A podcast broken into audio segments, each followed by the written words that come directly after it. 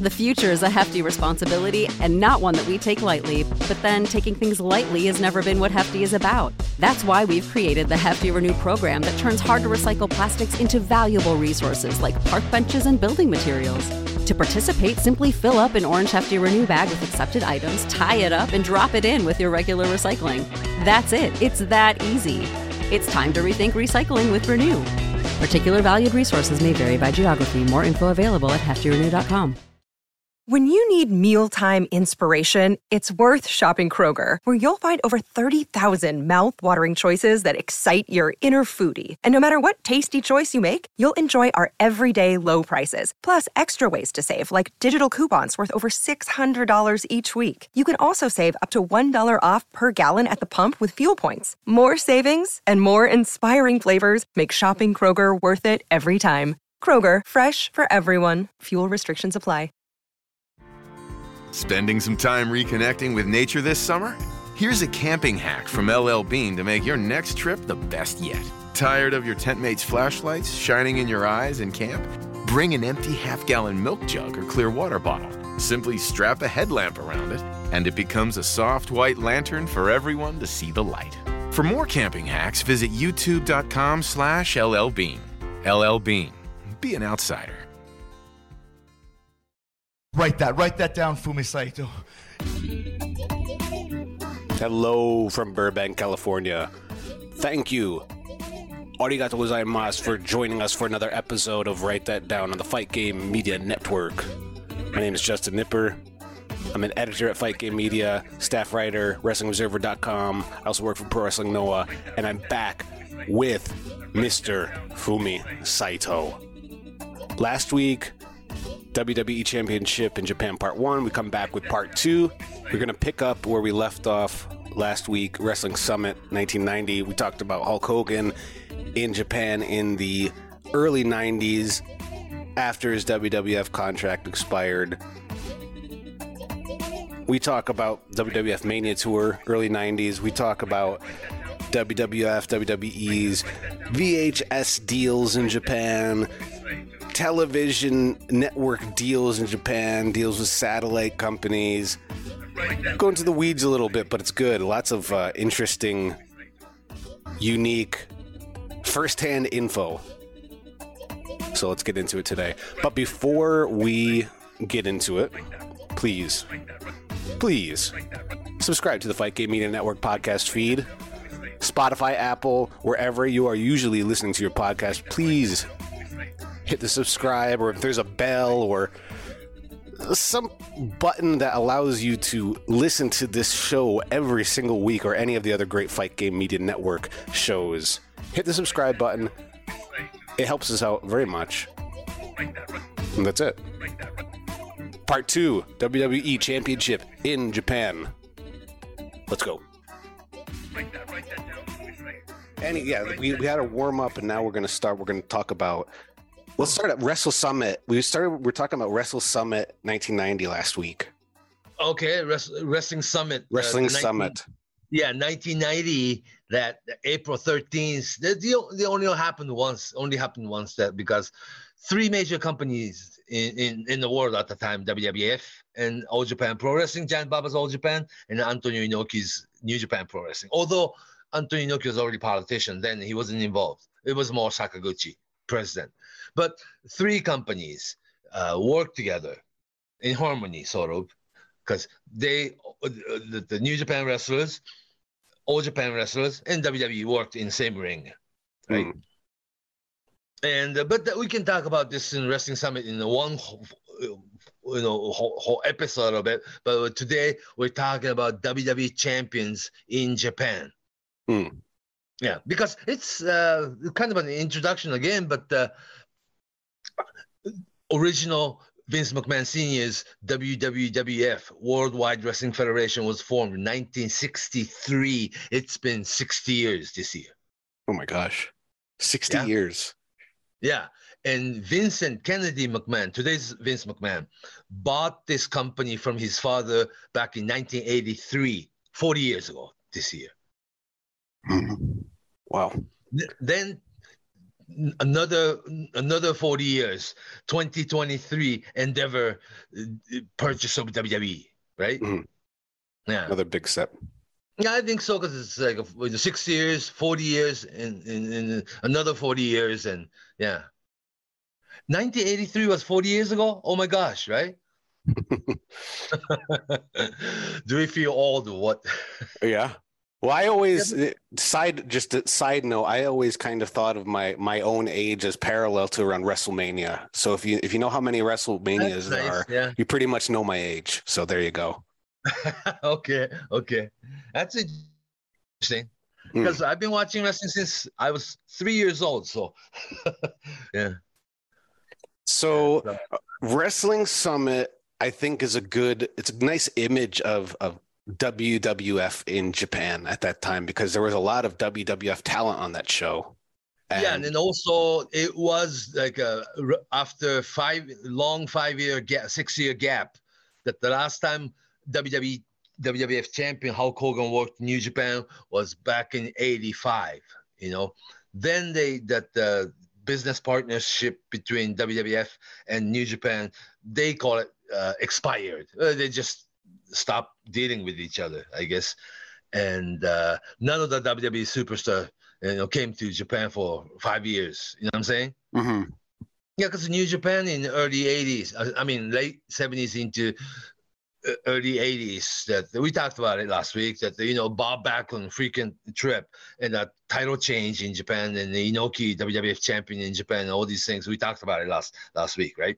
Then eh, January 84, Hulk Hogan beat Iron Sheik for the first time and become WWF champion, but he was still making New Japan dates, Hmm. you know, and uh, all through 84 and into 85. 85, you already had WrestleMania 1, you know, and right, even after Hulk Hogan, uh, Mr. T, Roddy Piper, Paul Orndorff thing, he put on black tights and Ichiban, you know, writing on it and came back to Japan and worked New Japan dates and even defended WWF title against people like Fujinami.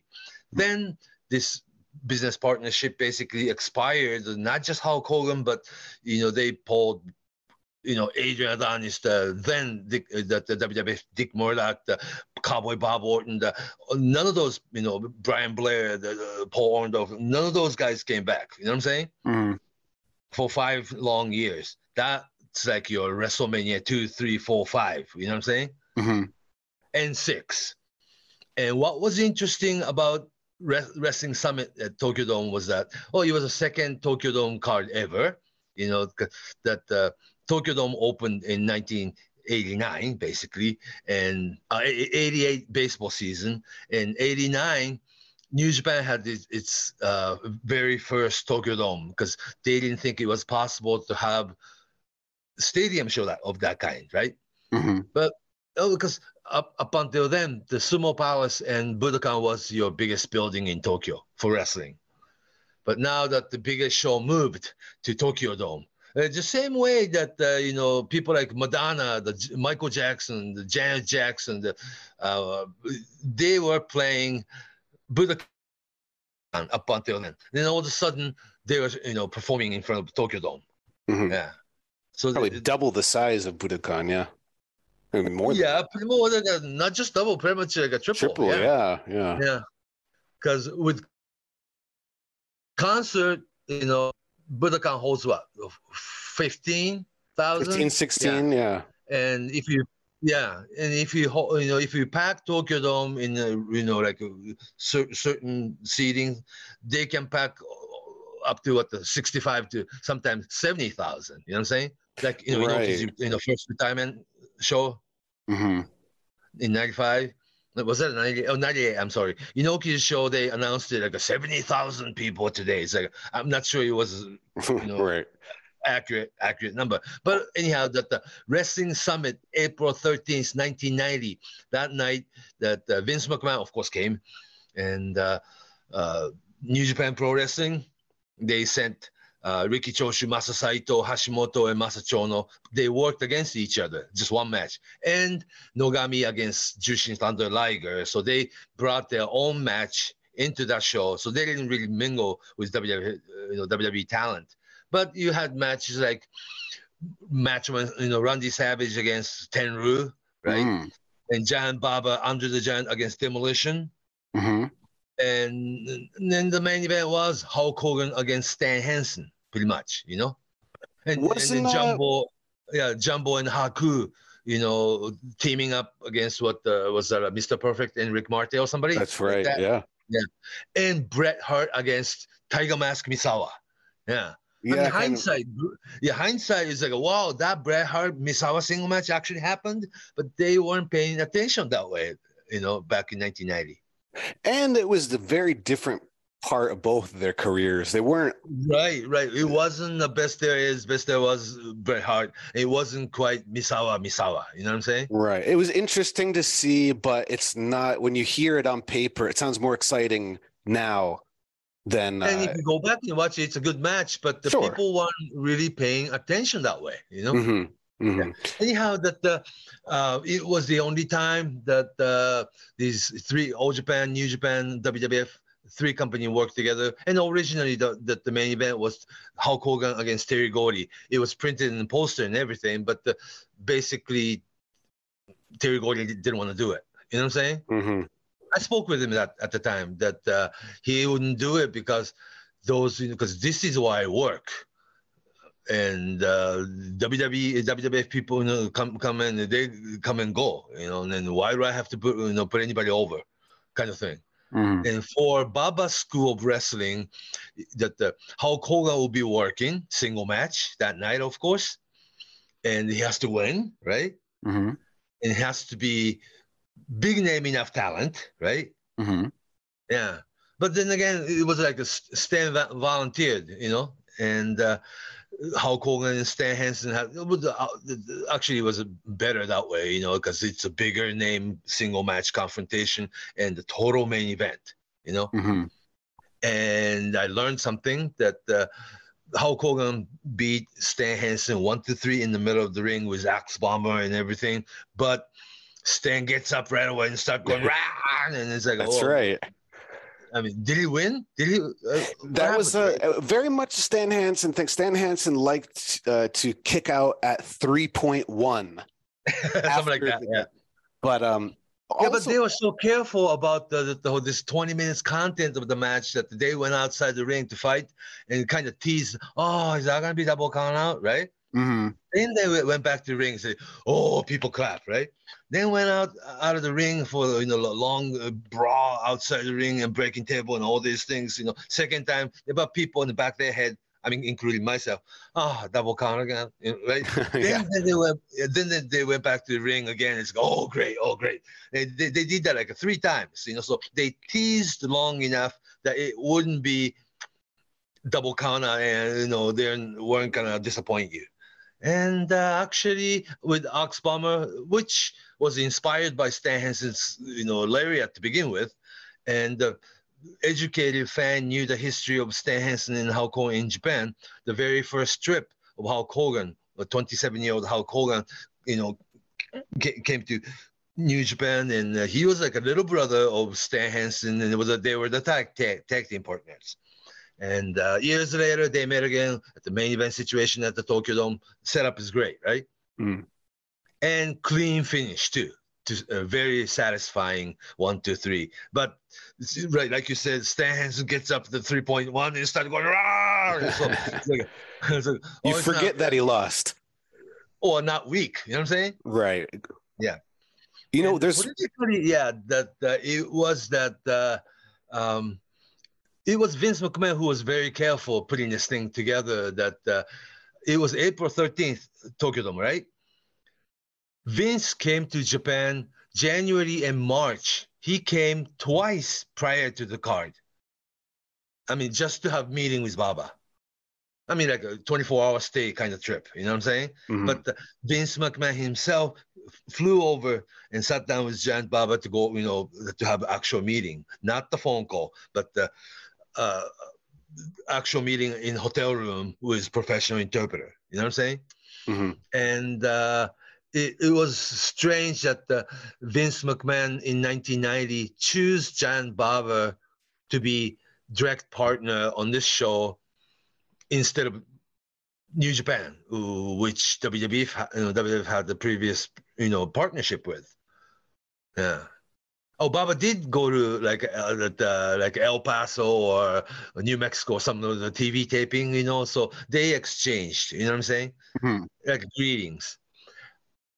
Um, anyhow, that the Giant Baba's at the Tokyo Dome that night, All Japan ring was used.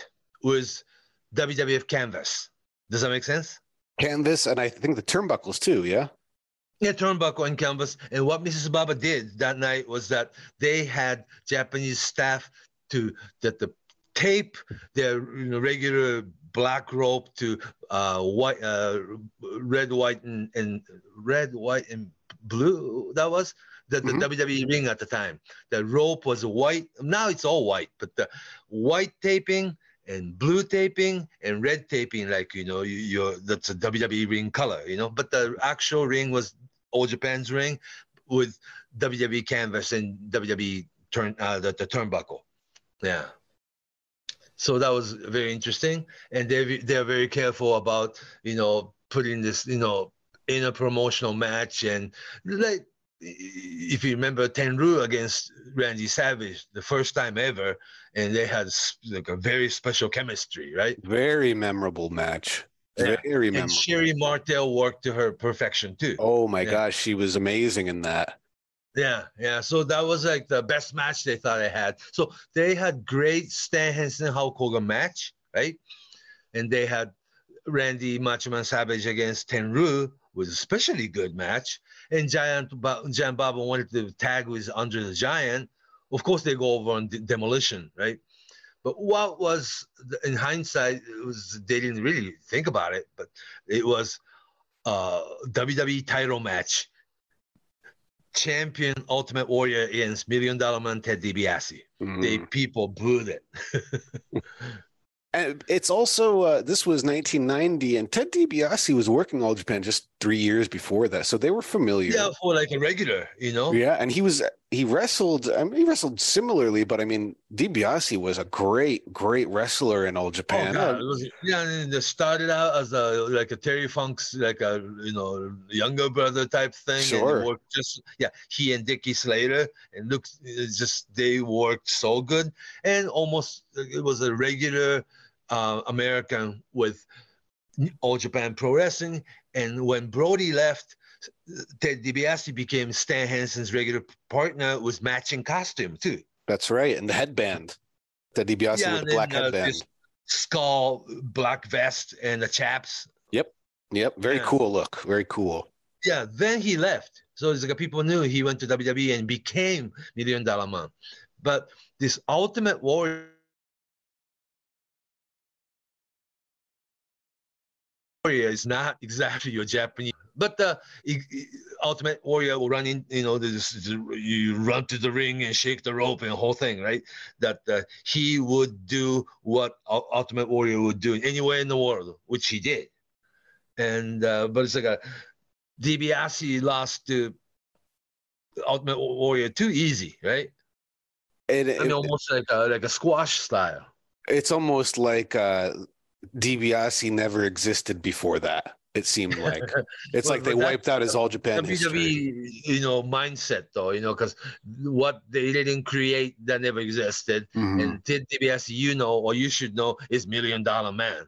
Anyhow, that the, it was interesting because Baba was not informed that uh, not even two weeks, 13 days before that show, Hulk Hogan would be dropping the title, the WWE title to Ultimate Warrior at WrestleMania six. Mm. I mean, the uh, Giant Baba, old promoter, assuming that the at the Tokyo Dome that Hulk Hogan will be coming in as a WWE champion, and he was not informed.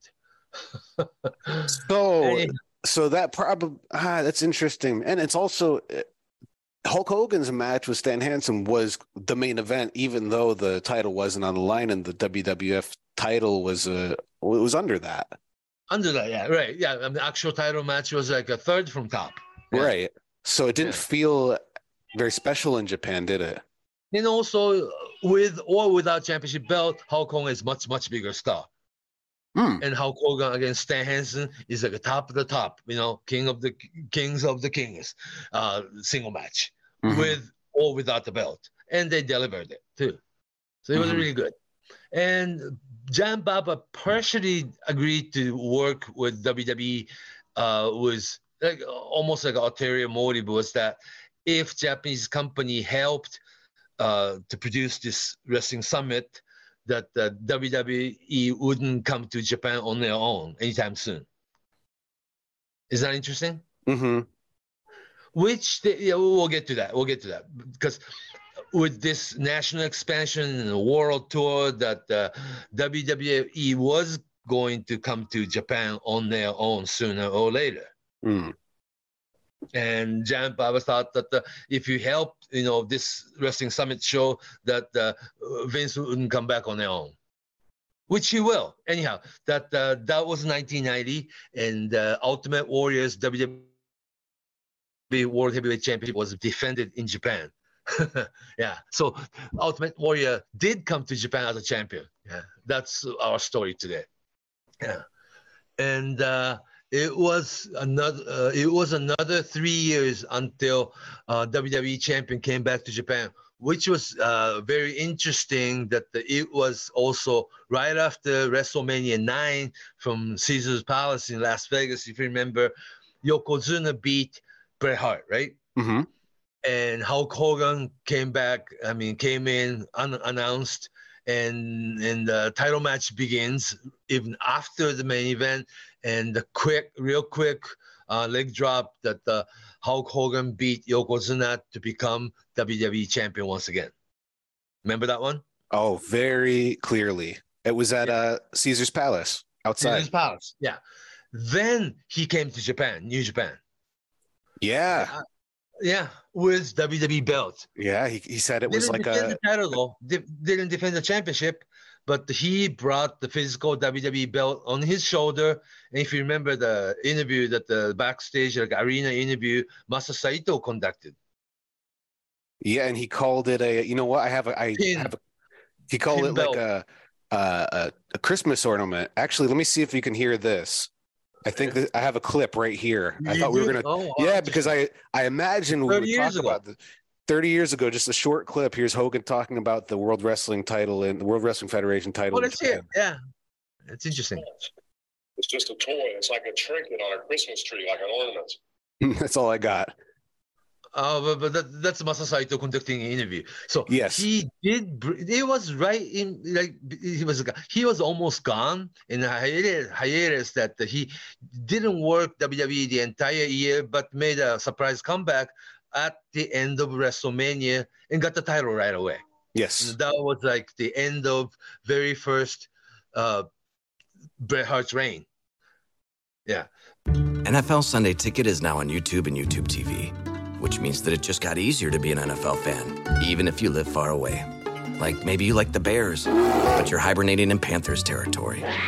But with NFL Sunday Ticket, your out of market team is never more than a short distance away, specifically the distance from you to your remote control.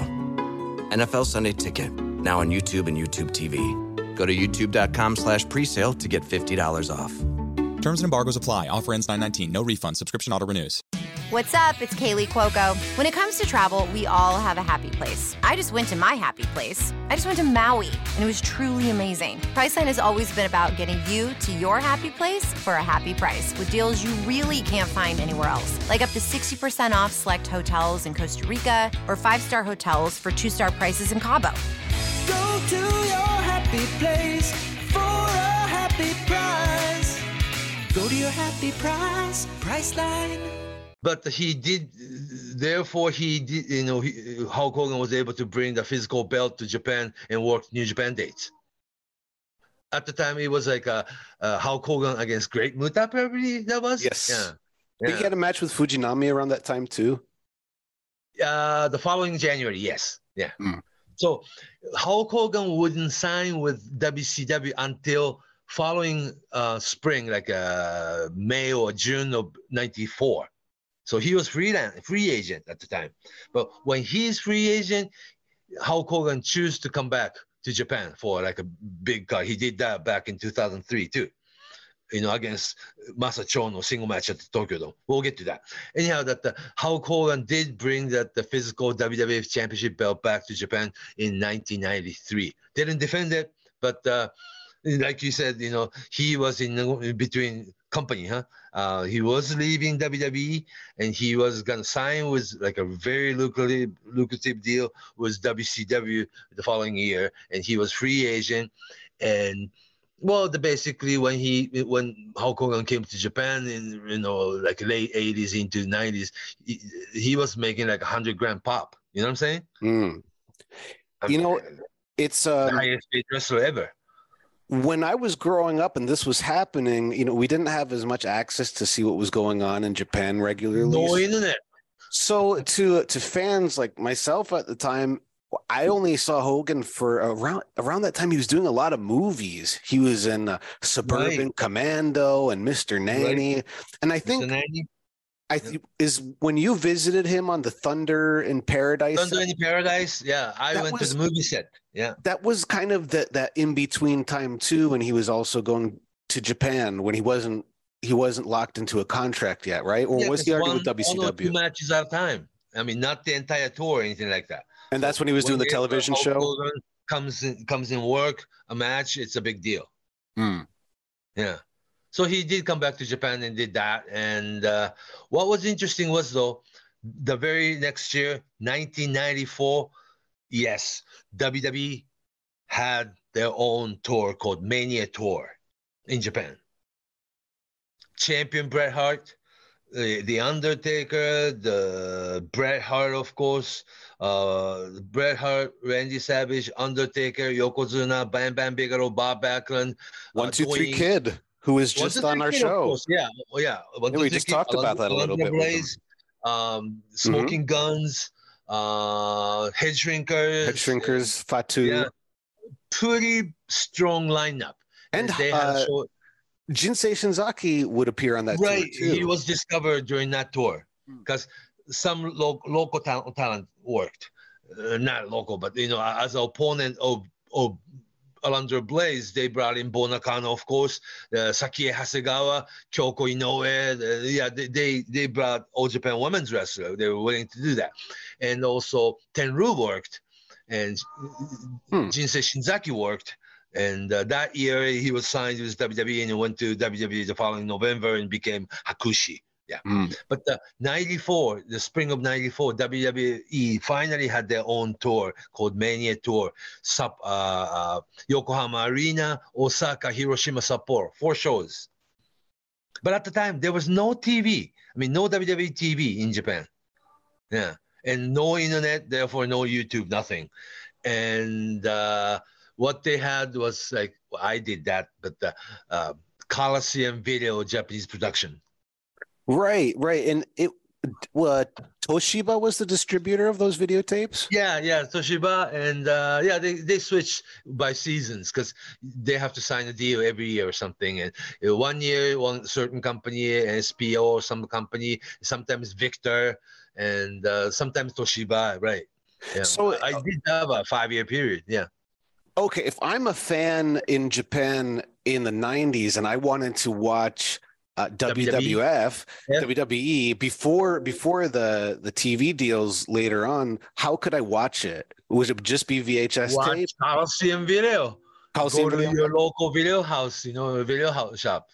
Were they widely distributed, or did you kind of have to dig? Did you have to be a hardcore fan to find those, or were they widely available? Yeah, not your neighborhood video shop. It's a bigger one up by the bigger train station or something. Yeah. Okay. Okay. Yeah but it was like like like a rock music, you know, like artist that's not released in Japan. You know what I'm saying? Sure, like or a, a very smaller, smaller release. You know. I see. Well, you always have pen pals and the video trade, you know, kind of thing. Like a definitely, you're talking hard, real hardcore fans. Mm. Yeah, but uh, yeah. Other than that, the official video was Japanese voiceover on it. It was Coliseum video, Japanese production with yours truly, Mr. Fumi Saito. yeah, I'm, I'm, I'm not gonna talk about myself, but uh, that was the uh, about the only ones. Yeah. No, but when when I was at your place a few months ago, you showed me you had the collection of everything that you want. There's a lot Look of pretty much everything. WrestleMania one through nine, I did that, and also there was like a very small circulation of uh, the Hulk Hogan videos, you know, the the Real American or something like that. Yeah, promotional, SummerSlam, yeah. yeah, SummerSlam, Royal Rumble, and yeah, and Survivor Series, of course. That's about it. But but maybe like a six, seven titles a year. Mhm. Not much, huh? It's so much different. You know, now you have maybe nine or seven to nine a month, or it's just Yeah, something like that. the yeah. output is so But much different people- now. But now it's 2023 that people don't even buy DVD anymore. That's right. That's right. Yeah, yeah. Uh, before that, the the 97, 98, that the Sky Perfect TV was created. That the satellite cha- you know, satellite dish in Japan Mhm. with 300 channels that had. Uh, at the J Sky Sports, that the sports channel that carried WWE programming. And that deal lasted a couple decades up until maybe three years ago. Yeah, yeah, two years ago, yeah, yeah. So, but that was all subtitled like movies. You know what I'm Right. saying? Right. Yeah.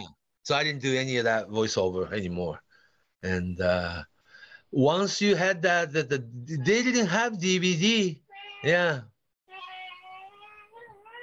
So that uh, kind of early uh, '90s time, right before I guess you call it the Attitude Era. We're Yeah, gonna it use that as a marker. Like poor poor Bret Hart that he had great, you know, title match all four nights, you know, and uh, just the audience wasn't weren't ready for this WWE like an invasion almost. Like WWE had their own tour in pretty big buildings like Yokohama Arena and Osaka and Hiroshima and Sapporo. You know, almost like a stadium size, but not many people were there. People weren't, you know, ready. And when you talk about '94, it's your work shoot UWF era in Japan. Right, right. And I mean, New Japan was very hot at the time, and UWF and then shoot wrestling was very rings. Yeah, the UWFI, the Fujiwara Gumi, then little bit, little bit their own Pancrase, uh, the and and also FMW and Onita and all the spin-off like Wing and IWA Japan and all these things. Like you had like a 30, 40 strong wrestling groups. And All Japan Women was in its prime at the time too. Oh, 94, yeah. so I like, mean, really strong. Well, So the time wasn't right market. that. Oh yeah, time wasn't right, and uh, but uh, Bret Hart did come to Japan as a champion. That's what I'm talking about. Yeah, hmm. You actually have to wait until 2002 to have WWE run their own tour in Japan. That time, 2002, Chris Jericho, undisputed WWF and WCW champion. If you remember this, the, the Y2J Chris Jericho having two belts on, on both shoulders, Mhm. that was the, the very beginning of this new era in, in, in like a new WWE era in Japan. 2000 on all the way till pandemic, they had toured every summer, every spring. Yeah. So they, you know, they brought in people like, you know, from um, Rock was like a sort of like end of his, you know, WWE run and becoming movie star, you know, after 2002, three, right? that's right. Yeah. Yeah. And Stone Cold did come back, but didn't wrestle because he was basically kind of retired. He came to Japan during, you know, for this, you know, WWE Mania tour, or WWE Raw tour, or WWE SmackDown tour. That Stone Cold came over, but he drank beer in in that ring. you know what I'm saying? Right. Right. Yeah. But we had champions in Triple H era, the, the, the John Cena, or, or Brock Lesnar, or the Curt Hennig briefly. And uh, most of the time it was Triple H and Randy Orton a couple times, and even CM Punk as, as a champion. Yeah. And uh, WWE did have tour every year between 2002 to 19. Yeah. That's strong run. They would often run a sumo hall and two nights in a row. Yeah, 2 Mhm. consecutive nights. And even during this dark age of professional wrestling in Japan, like 2005, 6, 7, 8, I mean, real dark age of Japanese wrestling, right? Mm. WWE was actually the only company that could run two consecutive sumo nights, some you know, sumo palace shows. That's very that interesting. Were- isn't it?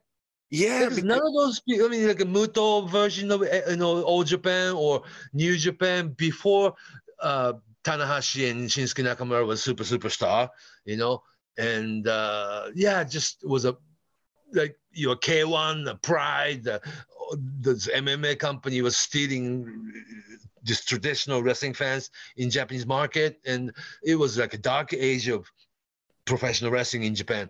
But WWE actually was unique to the to Japanese, I guess, version of WWE universe that they were like your concerts, you know, like uh, ba- the, the famous bands from America, or like you said, Cirque du, Cirque du Soleil, or the, the Mhm. Walt Disney on Ice or something. like a traveling tour pack, like an international entertainment package. Yeah, Um, and then I saw a lot of new wrestling fans, not a wrestling fan, but WWE fans. They only watch. WWE. Yeah, you know, and when I was living there, when they would do the oh, show, that, right? I saw that, and what I found very interesting, it was, of course, there were like your typical wrestling fans, casual fans, people want to check out wrestling, but also it Yeah, seemed like. Yeah. there were, yeah, like you said, there were fans that just, you know, WWE WWE was fans, yeah, like uh, they- they, started watching WWE so closely, and at the time, John John Cena was the biggest star ever, kind of thing. And you know how Japanese fans are, like they have all kinds cosplay, you know. That was what I was going to mention. I think the, the cosplay culture for WWE in Japan is, I, Yeah, the, the you know you we had the Yoyogi Rock guy. I mean, like dress up like a rock. Yeah, Rock yeah. wasn't even working in the match, but uh you dress up like a Kane. You had a lot of Undertakers, you know, costume guys. but these And, uh, days we see a lot of you uh, dress up like John Cena too, you know, because it's kind of easy. Yeah, uh, You know? what I saw in Japan before I left was a lot of male Asuka, male Asuka cosplay, I guess, yeah, yeah. and uh, Oh, Shinsuke Nakamura a lot. All the way to like uh your Japanese dress, uh, you know, cosplay Bray Wyatt or something. Yeah, so like e- everybody has their own favorite characters. It seems very character driven. It's more like a, almost like a movie, or or um, I guess, yeah. it's So uh, they attracted new fans, and they were successful at that. Yeah, and it seems like they built a, a WWE fan base, like yeah they, they did have that. and that won't really check out or aren't interested in. Yeah, it wasn't necessarily your traditional wrestling fans, like Right. New Japan fans, or, or '90s, you know, Misawa Kobashi fans, or anything like that. You know, there Mhm. probably a lot of those '90s fans had left. you know what I'm saying? Mm, mm. Yeah. Or they went to MMA, or they they watched something different. right. eh, eh, Watch MMA and never came back, kind of thing. Or basically graduated from wrestling or something. Yeah. Sure, sure. So yeah, some people stop watching at some point sometimes, right?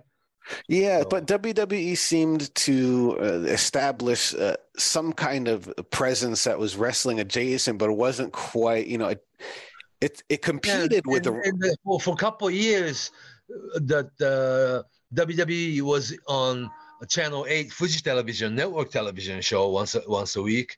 And a couple of years they were on TV Tokyo, the Channel 7, and they had late late night, but uh, they had network uh, TV show too in Japan. oh, it was uh, MX. Oh no, no, no, stronger than than that. Like uh, Channel 8 Fuji Television. Oh, before the, okay, okay. Yeah, Didn't- and the what- channel 12 at the time, TV Tokyo, also network channel. Oh. And and NX, uh, the program was a more like a WWE This Week, right? right, it was like a, a digest show. Yeah, yeah. Mm. But they did have regular TV on top of satellite, pro, you know, that the, Right. the satellite carried everything, you know, Raw, SmackDown to uh, what's the, the, the, I always forget, you know, like a third, fourth B shows. Yeah, like a Sunday Night Heat and Velocity and main event. Velocity was still on because if you want to watch Taka Michinoku and Funaki, they're on that Velocity, Right. right? yeah. Well, but the, the, it was all on, uh, had the Japanese subtitles. So it was like you're watching 24 or Law and Order or something.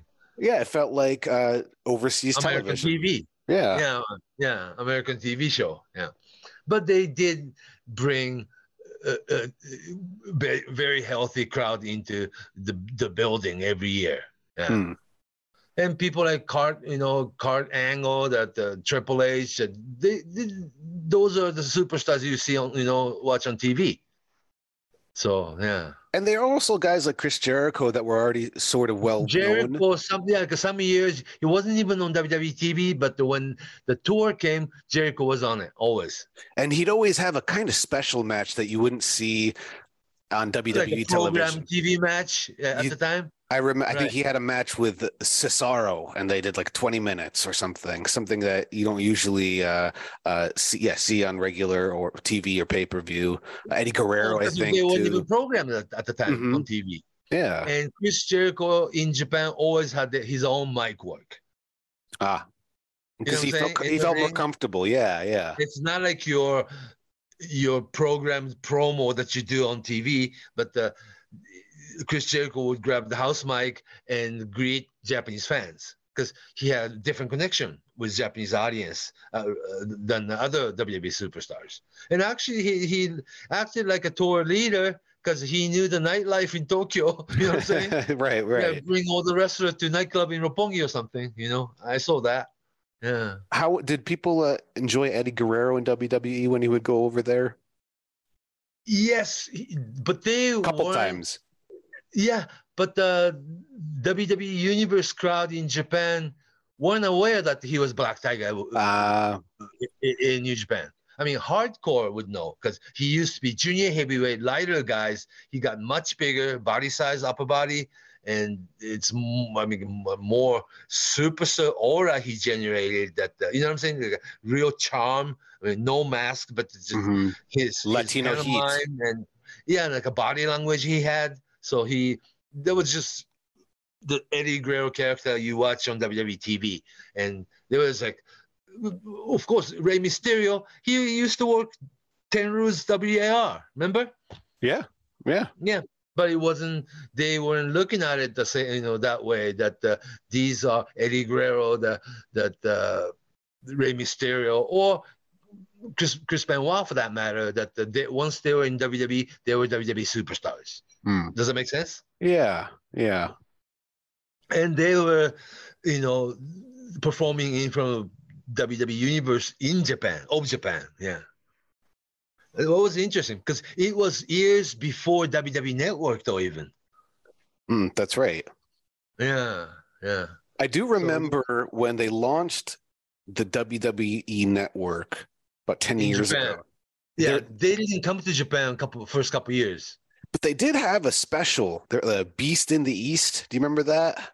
It was a lot. You could right. only. Oh, okay. I I did on- the commentary actually. Oh, there you go. Yeah, it, it Yeah, was. Uh, yeah. You could only watch it on uh, WWE Network. It was kind of Network. experimental at the time.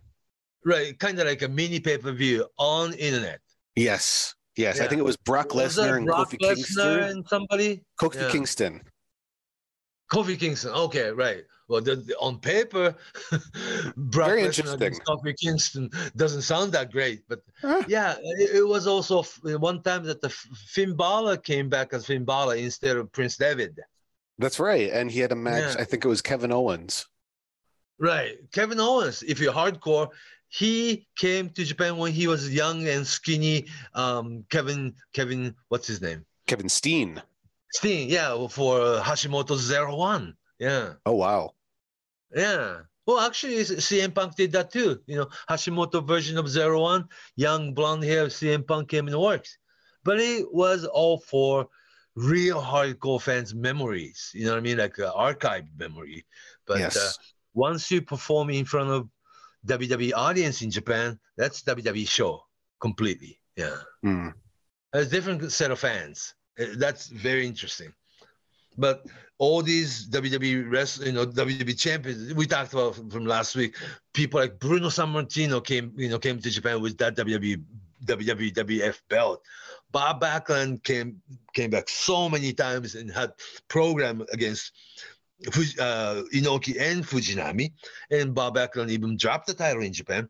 Hulk Hogan was superstar before he was WWE superstar, but he did come back with WWE belts, and uh, uh, yeah, well, Andre uh, never was WWE champion, but he was a unique case that uh, he always worked Japan with with or without the partnership. Mm-hmm. But you know, he didn't work all that much, you know, U.S. dates, right? Yeah, that's right too. Mm. Yeah, that uh, still under WWE contract, but uh, he never took this full-time schedule. You know, and actually, if you remember, Andre the Giant against Ultimate Warrior, like squash. Yes. I mean, beating Andre the Giant one, two, three in the middle of the ring every night, pretty much. Yeah, I do remember that. Like, uh, was that right before Warrior won the title? Uh, pro- yeah, right around the time, yeah. Mm. But that videotape never got to Japan. Ah, me see. I mean, Yeah. somebody beating Andre the Giant one, two, three in WrestleMania three. Hulk Hogan beating Andre the Giant was a big deal, and it's still a big deal because it's on the, the opening of WWE shows still to this day. Uh, You know, oh, iconic, iconic footage. right, right. And body slamming Andre, and but Andre the Giant always works Japan, New Japan, and after uh, the, the wrestling summit we talked about today, Giant Baba brought Giant regularly after this wrestling summit. Yeah. Mm-hmm. He, one he- year, the yeah Rio Tag Team Tournament in December, Baba and Andre were the team. Yeah, one year. And one year he came to Real World Tag Team Tournament, but wasn't uh, part of the tournament. But he worked every night, like a six-man tag team situation, you know. And I believe Andre the Giant had his very last match in Japan with All Japan. was it uh, in the nineties? Yeah, he passed away in ni- January of '93, right? Yes. I believe he worked ni- December 92 at the very last night of tra- tag team tournament uh, at the Budokan. Baba, Andre, and Rusher Kimura or somebody like that. Hmm. Yeah. So that was his very last match of life of his life. Yeah. I mean, it's not about the championship belt, but uh, Andre uh, was very special in Japan Mm. well, special with WWE. You know, it's not our subject today, but uh, uh, under Giant, Giant passed away January of '93, right? hmm That is why WWF created Hall of Fame, and the first inductee was Andre the Giant. Did you know that? I did not know that. Yeah, yeah. They created Hall of Fame for Andre, I believe. And the following year, 94, they inducted people like Buddy Rogers or Freddie Blassie and all these things. But uh, during during this, you know, Monday Night War between WWE, WWF to with WCW, they did not have Hall of Fame ceremony for 10 some 10 years. They wouldn't start until 2004 again. Did you know that? Didn't they do a ceremony in the hotel or, or something initially in the in the mid '90s? There was a small, yeah, small not ceremony. like TV, sh- yeah, TV show. Yeah, it's kind of like, like, a private, like a more like Cauliflower Alley or something. yeah. That they later Or on became the banquet. show. Yeah, yeah. Yeah, and that later more on like- became more the like big. your wrestler and their family. Yeah, hmm hmm Yeah. but it was still WrestleMania week Yes. weekend. Yeah, Yes. but they came up with the idea in 2004. It became very special team, you know, like a special show on during WrestleMania week. Yeah. So 2004 on, they've been doing that every year. But the, during actual that the Monday Night War era, they didn't even have Hall of Fame. The part of the reason was though, a lot of former WWE superstar were in WCW at the time, including Hulk Hogan. And that's right. And the whole branding You could do was it. You could new do it. generation. Remember, there was Yeah. uh, everything. It was the new generation era. It was Yeah, Bret Hart, Diesel, uh, Shawn Michaels, Diesel, yeah, or even Psycho Sid Undertaker, something. Psycho Sid. Yeah. Yeah, yeah. So we're going through very different eras. So it just really symbolized what time period that was. You know what I'm saying? Right. Yeah, it does. So WWE champ, but uh, I feel really know, bad that they haven't gone, uh, they haven't come back to Japan since this pandemic.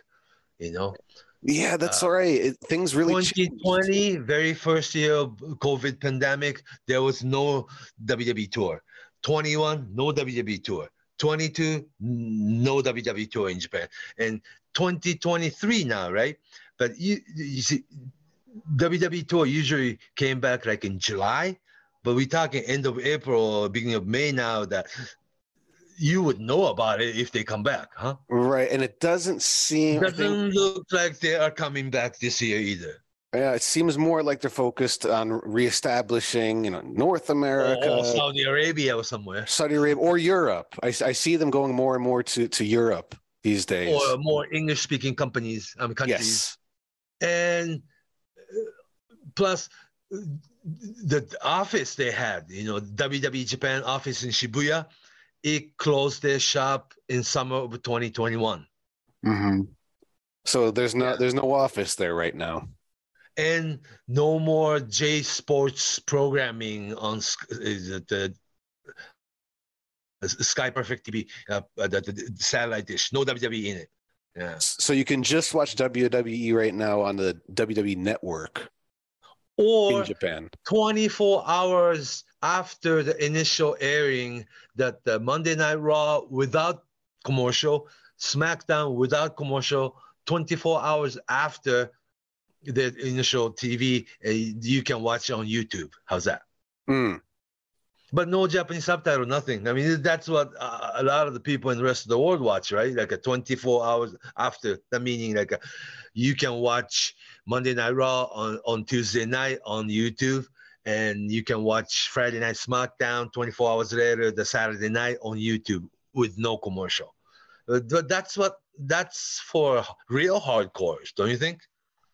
Seems so. It seems so. And, Yeah. but things but in s- the meantime, though, in the meantime, WWE Network became part of Peacock in America. Yeah, so it has a different um well the, the structure is a lot different in, in not just Japan but pretty much everywhere else other than the States. Yeah, but there is there is no such thing as Peacock in Japan, right. and There's no NBC in Japan. direct subscription with WWE Network from Japan.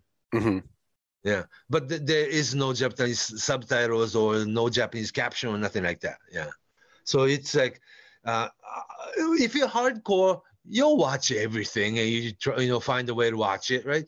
But it's not like what it was in two, you know year 2000 or two- or 2010, 15 that uh, it, WWE had a lot more you know like access, you know, and uh, they were here every summer and they were on satellite TV. Then you, you had WB Network, and uh, yeah, right now there's no DAZN. You know, you can watch WWE on the zone and nothing, like that, and no no uh, Sky Perfect TV, and certainly not network channel. I mean, regular TV. So WWE don't have much in Japan right now. Yeah. And, but uh, they, I don't think they look at Japan as a like a, a- the, the, the top of Asian market. That the WWE office went to Shanghai, China, and Singapore. hmm I see. Yeah. Yeah, they have office in Sh- Shanghai and Singapore, and they closed Tokyo. Uh, they basically closed Tokyo office. So different strategy seems like. Yeah, although they have Japanese Twitter account though WWE, not much, huh? And, and quite a few Japanese talent, uh, both behind the Oh scenes yeah, and in the now ring. yeah, Shinsuke Nakamura, Asuka, the, the Iyo Sky, and all the way to your Ikemen Jiro to Akira Tozawa to yes, yeah. To uh, Shoichi Funaki and uh, Shun Yamaguchi on the commentary for the big events on the WWE. Are they doing that now? I it, only on the big events like WrestleMania. Oh, okay, okay. So most of it is like you said is the um Yeah, the- well, well, when they had seven different languages, right?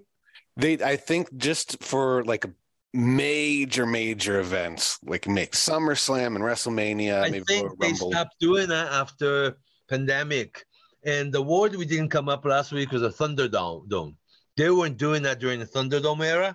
That Mm. uh, there was no French commentary, there was no German commentary, and do they even have Spanish table anymore? Mm, I, mean, don't.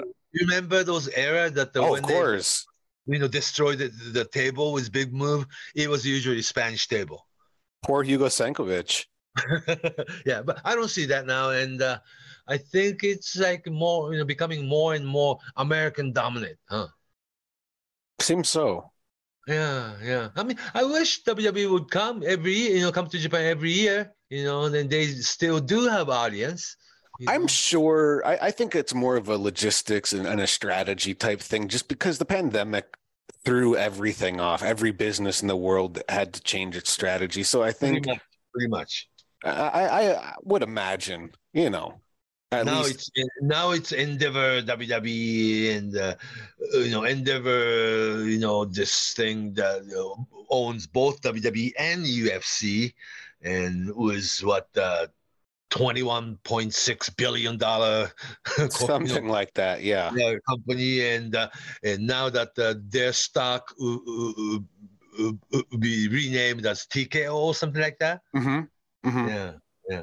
So it's like m- lot, lot, a lot of change, and and, and it's not res- wrestling is not completely independent of what's happening in the business world, right? So But I also think it marks the end of a specific era, the era that we're kind of we, we've been talking about the past two weeks is the, the WWE's major championship present in Japan. Uh, it was a lot more mm, active 30, 40 years ago, 50 years ago. Yeah, because they work directly with Japanese ex- existing companies. Mm-hmm. And over the years, it seemed to. Yeah, the just Bob against. Bruno Sammartino, that uh, uh, Bob Backlund against Antonio Inoki, the Hulk Hogan against Inoki, and Hulk Hogan against Fujinami. The, oh, yeah, and uh, after this, you know, attitude era, new generation era, attitude era, it's completely American brand in Japan. Yeah. Hmm. Yeah. But Triple H, I'm just counting on Triple H, you know, that uh, he should do something special for Japanese market. Yeah. Because there was an idea, remember, like a, a four year, five years ago, the NXT Japan idea? That was the idea being thrown around, and uh, Triple H would. I, I'd often see him in the weekly pro wrestling magazine, shaking hands with people and recruiting Japanese talent. It was a lot more and active. William Regal actually came to Japan to, you know, do more groundwork. Yeah. hmm And those two really, those are two guys that uh, they know how to. Japanese market. They know how it works. and also uh, Triple H personally was fascinated with Japanese dojo system to bring up rookies, you know, because well, how come all those those rookies come out of Japanese dojo that are all good, right? Like Mhm. a discipline thing, or uh, that the workout thing, or ethic thing, or what, right? But what was interesting was that see, NXT Japan, the idea, idea was there that uh, I believe NXT Japan was going to be your reality show, sort of. Right, like an Ultimate Like- Fighter UFC type show. Yeah, like sending American rookie to Japanese dojo and have them debut here and film every step of the way. Mhm. Whereas Japanese wrestling community felt was that when they created NXT Japan, it was going to be American dojo in Japan. Different perception, right? Mhm. And, And, uh, uh, wh- who, whoever graduated from NXT Japan dojo would get to go to Ja- America. Complete opposite idea. Yeah, and I- all these ideas, it's it's really hard because I think this was all meant to be on the WWE network. It was supposed to Yeah, be like made- a show. Yeah, like a programming, like So- original show. Yeah. So I don't I don't think anything like that is on the table right now. I wouldn't imagine. Right. But uh, realistically, if they want to do something like that, that the American coach should be in Japan too. You know what I'm saying? hmm I guess it depends on how what, what they want it to look like or what they want it to be. Yeah, somebody like William Regal or somebody like Sean Waltman, like Alundra Blayze, or you know, you know what I'm saying? Like no Japanese people in Japanese market and do the dojo in Japan. They can film it. You know what I'm saying? But the, the Japanese wrestling community felt that NXT Japan Dojo will debut Japanese wrestler here, and you can get to go to America and be WWE superstar. Completely different idea. Mm. Yeah. But I'm I'm hoping they'll do. I mean, they'll get you know get back to this you know WWE um, NXT Japan idea or something. Right now, NXT Europe uh, will be something big this this year, right? Uh, So th- that's supposed to be they you know they collapsed the NXT UK to expand it into more of a European brand. Is that is that how it's supposed to work? I what I know is Meiko Satomura is a big part of it. I she's the big uh, like the main trainer or Uh, or the cast too, organizer, promoter, whatever. and the star in the ring. Oh wow, she's great. I mean, I'm talking. Yeah, I mean, Meiko Satomura doesn't work like anybody else. I mean, he's original. You know. And it's fun, you know, it's funny to think we're talking about the championship, WWE championships in Japan, but these days it's more common to see Japanese champions in. WWE.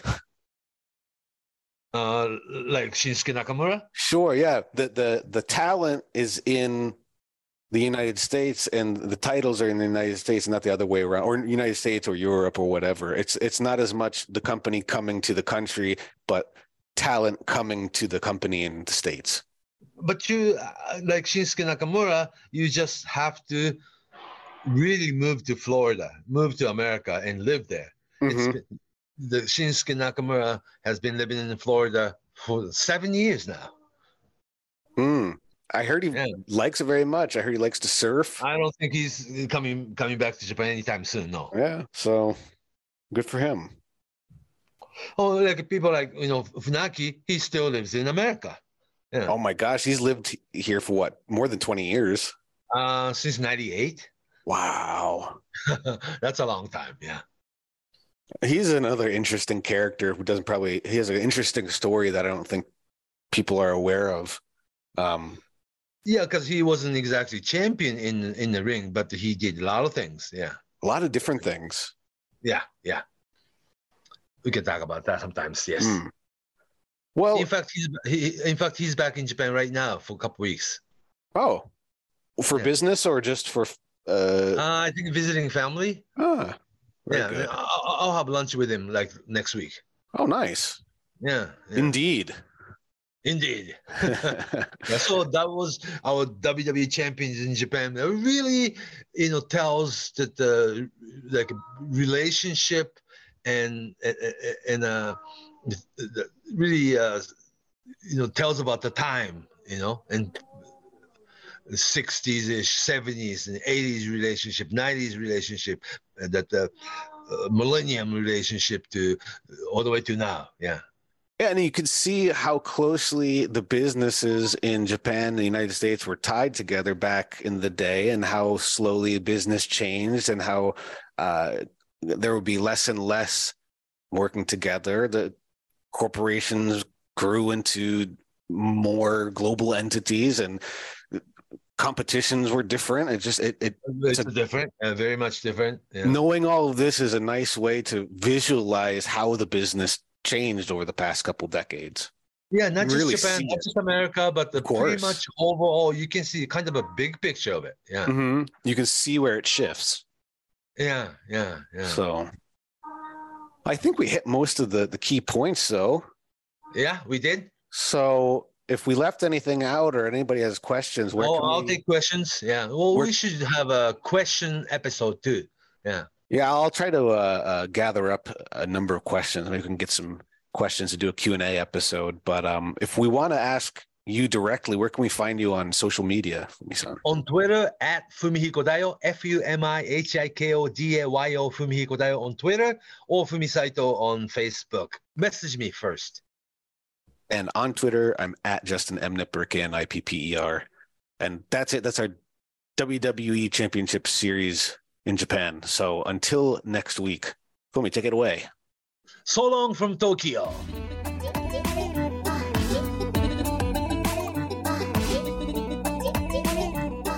Write that down. Write that. Write that.